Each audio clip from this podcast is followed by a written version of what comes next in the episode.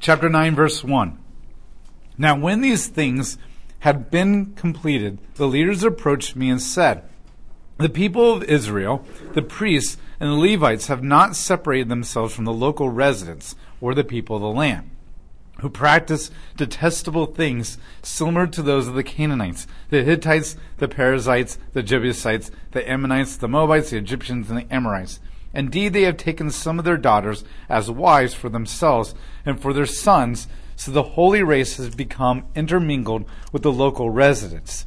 Worse still, the leaders and the officials have been at the forefront of all this.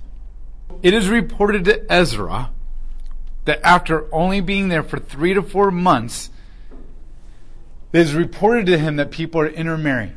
They have intermarried with the people of the land, people from this Samaria district who were not necessarily 100% Jewish. They say two things about them. First, they've married people outside the land of Judah, the people of the land that we saw constantly resisting them in the first way.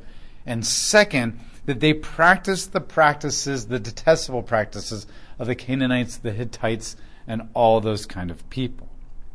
These are what's pointed out to them. Now, it's very unlikely after four months, Ezra's like, oh, I just realized they've intermarried with each other. This is news to me. I didn't know this the entire time. It seems from Ezra's conduct and from the context that he already knows this right off the bat. But instead of rebuking them and telling them that they're wrong, because that doesn't go over really well when you're like, you just arrived somewhere and everybody's been living there for a long time, and then you come in and you're like, hey, I'm the new guy and the new leader. Oh, by the way, you're all sinning. Okay? That doesn't go over well. It doesn't go over well when you know people really well. We don't like being confronted. Ezra is very wise here because what he probably was doing, and we get this sense later from the context, was teaching the law to them every single day for four months. And he was teaching them about morality and expectations. And he waited for them to feel the conviction of being intermarried and come forth to before him. And this is a much more successful way. Rather than, and I'm not saying that you should never ever rebuke anybody because Jesus obviously commands us to go and rebuke our brother if we find them in sin and that kind of stuff. But he also did not give that command in a one size fits all, go to their face and confront them right off the bat every single time, no matter what, the minute you figure it all out. Okay, remember, Jesus told us to rebuke your brothers in sin, but he also gave us a whole Bible, tons of stories of how that should be done in a godly way. And he even said, Be wise as serpents and gentle as doves. We're not to be going around willy nilly just doing things because some law says you're sinning. Ezra takes a very wise route. He just teaches. He just teaches us. Rather than pointing the bony prophet finger in their face and telling them they sin, which there is a time for that, like Nathan with David, he merely just taught the law and waited for them to be convicted. Now, if they never ever got convicted, I probably likely he would step in and confront them. But he waited. He gave them the chance to move on their own. Because people who feel conviction and come forth in repentance, that's going to last longer and be more genuine than people who are forced to repent. I mean, you've seen it with my daughters, it's like we learn you do not go one and say, now you tell them you're sorry.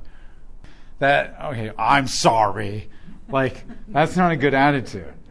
Okay, a lot of times we'll just send them away and put them in timeout, let them calm down, and then go into them and then have a conversation about what was going on with them, how did they think it was made their sister feel, that kind of stuff. Try to process through and try to invoke their memory of their love for their sister and how they wouldn't like being treated that way. And then they're more likely to have a more genuine apology. And yeah, sometimes it's still forced a little bit, but they're little girls. But at least it's not just you do this because you have to. And there is something to just drawing them out in a relationship walking them through what love is and what how they wrong people to help them come to the point where they realize, yeah, I didn't actually want my sister to feel that way. Now that I think about it. And that presents a more genuine, long lasting conviction, repentance, and transformation. And this is what he allows for. When I heard this report, I tore my tunic and my robe and ripped out some of my hair from my head and beard. And then I sat down, quiet, devastated. And everyone who held the words of God of Israel in awe gathered around me because of the unfaithful acts of the people of exile. Devastated, I continued to sit there until the evening offering. So he then didn't, once again, he didn't go in. He just mourned. He taught the law for several months they came to him into this sin. Then he sat down, he began to fast and mourn, and he allowed people to gather around him in mourning. He didn't command them to mourn with him, he just set the example. Ezra is a great example of leading by example rather than telling people what to do. What is going on here? Okay, because Ezra's ultimate conclusion is going to force all these people into a mass community divorce. And that really goes contrary to the character of God and many laws in the Bible. And so we're going to take the time to break this down because this is a multi layered, complex issue that we're going to deal with. So the first question is what's going on? On the surface, it sounds like that marrying foreigners is what is wrong. But they also say they've practiced the detestable practices of the Canaanites. On the foreigners thing, is obvious, and we've already talked about this multiple times, that God has never forbidden the marriage of foreigners. He has invited foreigners into the nation over and over again. You are allowed to marry foreigners on the condition that they convert to Judaism, embrace the Abrahamic covenant, and commit themselves to a life of faith and repentance. If they do that, then you're allowed to marry the foreigners Tamar, Rahab, Ruth. These are examples of many others. Uriah the Hittite, Ittai the Gittite, Araunah the Jebusite. All these people throughout the Bible. It can't be just that they've married foreigners, right? Maybe. Don't know yet. They say they've practiced the practices of the, the Canaanites. It's clear that they haven't married Canaanites and Hittites because these people don't really exist anymore, and a massive amount of people to just label them as a group of people. Nor does it really tell us what the detestable practices are. When people are committed in idolatry, the Bible goes, is, goes out of its way to talk about that idolatry. Not once is idolatry ever mentioned in this passage. Not once is them bringing idols into this passage ever mentioned. And so all we have is the word of the people speaking to Ezra, and they say they're practicing the detestable practices of the Canaanites. Is that true? We don't know. Why does the narrator or God not ever mention the idolatry? It's never been afraid to mention idolatry when it's there. It makes sure that you know that there's idolatry when it's there. All we have is the word of these people giving the report. And we all know that we can't trust the word of everybody in the Bible. Just because they're in the Bible doesn't mean we believe them. Like when the spies come back and they're like, there's giants in the land, we can't take the land. That God's not saying, Amen, brother, that's in the Bible, they're right. He, he's just re- merely reporting what they said. What's going on? They obviously believe that there's some immoral violation of the law in the practices of these women. Okay, or they would not bring that up. It is very interesting the Bible doesn't detail what those practices are, but they're seeing something that has convinced them that this is not biblical, this is not godly, what these women are doing, and they've brought these practices into their marriages with these Jewish men. Malachi chapter 2, verse 11, that addresses this time period, says that this may be true of some of the women it could be possible that these men, few of these men, have married some women who are practicing pagan acts, and they have brought them into the land of Judah, and that there are other Jewish men who have married other foreigners who are not practicing these pagan acts, but yet these leaders have lumped them all together. And we know that that's human nature we know that we, we tend to do that. If we see a group and there's a few people in the group doing something, we tend to say they're all doing it, or they're all like that, or they're, and they may be doing that. Malachi chapter 2, verse 11, as the prophet, does not specifically say that this is actually an accurate report of every single Jewish man and their wife. that this may be true some of them, therefore the others are being lumped in with it. Ezra is going to focus mostly on the marriage of foreign women. Ezra himself never points out any idolatrous practices. He himself doesn't even point out any detestable practices in any kind of way. The men keep saying marrying foreign women. Ezra keeps saying marrying foreign women. Ezra keeps saying that they've brought other people in. They seem to be focusing on this more than anything else, which suggests to us that they're seeing this as the sin. They've misapplied Deuteronomy chapter 7, verse 3. He cites it, but when he cites Deuteronomy chapter 7, verse 3, he saw it as forbidding mixed marriages. This passage in Deuteronomy 7 makes it clear that you're not to intermarry with the Canaanites because of their idolatry. It never ever says you're not to marry the Canaanites because they're Canaanites. It says you're not to intermarry with the Canaanites because of their idolatry. Ezra, when he cites it, only cites the part that talks about marriage of foreign women. This seems to be what he's focusing on. It seems also that they've taken the law of Leviticus 19:19 of not mixing two things that are not the same together. God forbid that you mix two fabrics like cotton and linen together because that was to symbolically represent that they remain distinct from the Gentiles. They were not allowed to mix clean and unclean animals together because that would symbolically represent the fact that they remained distinct from the Gentiles. Yet these laws were to keep them from intermixing with the Gentiles because the Gentiles were all idolaters. We're now in a time period where the Gentiles north of them also have Jewish roots and Jewish influence, and they've intermarried with Jewish people who could be completely loyal to Yahweh, and the idolatry is no longer there. So we're dealing with a completely different culture, completely different circumstances, yet they focus on the intermixing. Intermixing, intermarriage is what they keep saying over and over and over again.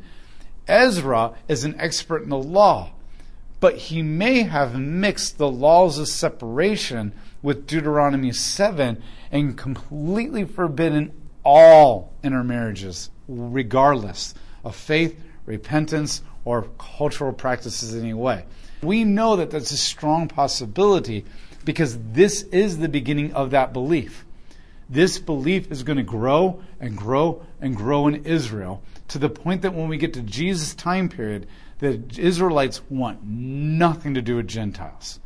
They literally have stopped witnessing to them. They believe them completely unredeemable altogether. This is the beginning of those roots. And we talked about this last week. They're so scared of going back into exile again that they don't ever want to do that again, that they're going to go in extremes. They know that marrying foreign women who are idolaters or foreign men who are idolaters is what brought the idolatry in the land, which was allowed the sin into the land, which allowed exile. Now they're coming back and they're so scared of that happening again that they might have gone to the extreme black and white view that no foreigners at all. We know that that is a view in Israel. When that begins to grow is not completely clear, but it seems to be from this passage it's starting here with Ezra. Not that Ezra is the first one to come up with this idea, but that he's going to deepen this entrenched view. Here's the other thing. This complicates matters even more. Malachi chapter 2 verses 10 through 16 also says that some of these Jewish men had divorced their Jewish wives in order to marry the foreign women. So they're already guilty of divorce to begin with.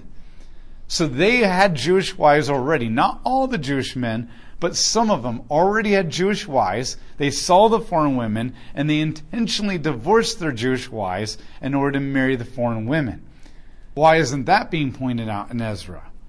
This, once again, the idea of intermarrying has become more important to them than the idea of what these men have already done previously. This shows that they have no regard for their previous co- covenants. They have no regard for covenants at all. If they're willing to violate a one covenant in order to make another covenant, then this means anything. So when they come forth and say, we should divorce our wives, that's not probably a big deal for some of them. If they've already violated one covenant, divorce their wives to remarry others, then when they come to Ezra and say, hey, I be, feel convicted by God that we should divorce these wives, That's not a big deal for them. Not a big deal for them. If you do it once, it's not hard to do it again. How many women are involved? This does not mean that no Jewish women had intermarried with foreign men. I know the emphasis is all on the men marrying foreign women, but there's no reference to foreign Jewish women marrying foreign men. Why? Because, not saying that there was that, but if there was that, the Jewish women, when they marry foreign women, men, they would have left their families and gone off into the foreign land to live with the men. So they're not in the land anymore. So they're not going to influence Judah. What they're afraid of is pagan practices coming to Judah, corrupting, corrupting the people of Judah. So if the women have married foreign men, they're going to go back to the foreign land with their husbands and live there, which means they're not living in Judah to corrupt it. So that's not an issue here. The issue is the men who've taken foreign women and brought them to their land and now live among the people. So this is most likely why only one sex is being emphasized as the violators of the law. What is not mentioned, and what bothers many scholars, including me, is nowhere does Ezra ever mention the detestable practices that are being done. Nowhere is it ever mentioned that they're actually worshiping idols. Nowhere are we told how many men have exactly done this. We're not told about the previous divorces that they went through. We're not even told how many have converted to Judaism as a result of being married to a Jewish man. Everything is viewed exactly the same and everyone is treated exactly the same. My big problem with this is, is that Ezra and the leaders who have taken his example have lumped everybody into the exact same scenario. We're going to find out later that there are uh, lots of people who are going to get divorced as a result of this. I have a hard time believing that every single family was exactly the same case. That every single person had an idolatrous wife who was worshiping detestable practices, all that kind of stuff. There is no talk about conversion. There's no talk about exceptions. There's no talk about why this woman is here, what her faith is. None of that.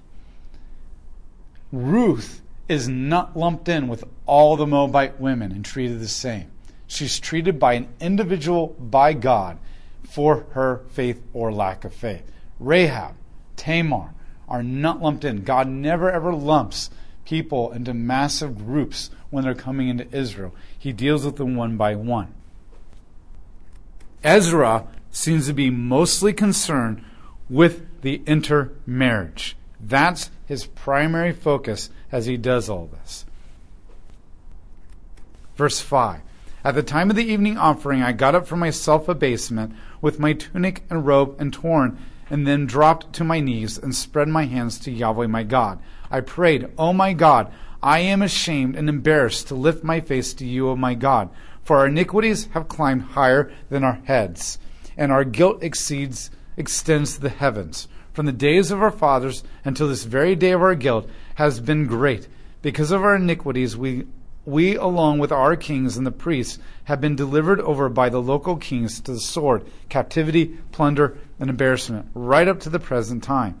But now, Briefly, we have received mercy from Yahweh our God, in that He has left us a remnant and has given us a secure position in His holy place. Thus, our God has enlightened our eyes and has given us a little relief in our time of servitude. Although we are slaves, our God has not abandoned us in our servitude. He has extended kindness to us in the sight of the kings of Persia, and that He has revived us to restore the temple of our God and to raise up its ruins and to give us a protective wall in Judah and Jerusalem. And now, what are we able to say after this, our God? For we have forsaken your commandments, which you commanded us through your servants and the prophets with these words The land that you are entering to possess is a land defiled by the impurities of the local residents. With their abominations, they have filled it up from one end to the other with their filthiness. Therefore, do not give your daughters in marriage to their sons, and do not take their daughters in marriage for your sons. Do not ever seek their peace or welfare, so that you may be strong and may eat the good of the land, that you may leave it as an inheritance for your good children forever. Everything that has happened to us has come about because of our wicked actions and our great guilt. Even so, our God, you have exercised restraint toward our iniquities and have given us a remnant such as this. Shall we once again break your commandments and intermarry with these abominable peoples? Would you not be so angered by us that you would wipe us out and no survivor or remnant? O Yahweh, God of Israel, you are righteous, for we are left as a remnant this day. Indeed, we stand before you in our guilt. However, because of his guilt, no one can really stand before you. Now, just like Daniel, Ezra puts himself in the place of the people and prays for forgiveness for his sins, our sins. Even though he has not committed this sin, he identifies with the people as their priest. The job of a priest is to bear the burdens of the people, to bear the weight and the sins of the people. And he does that as he prays.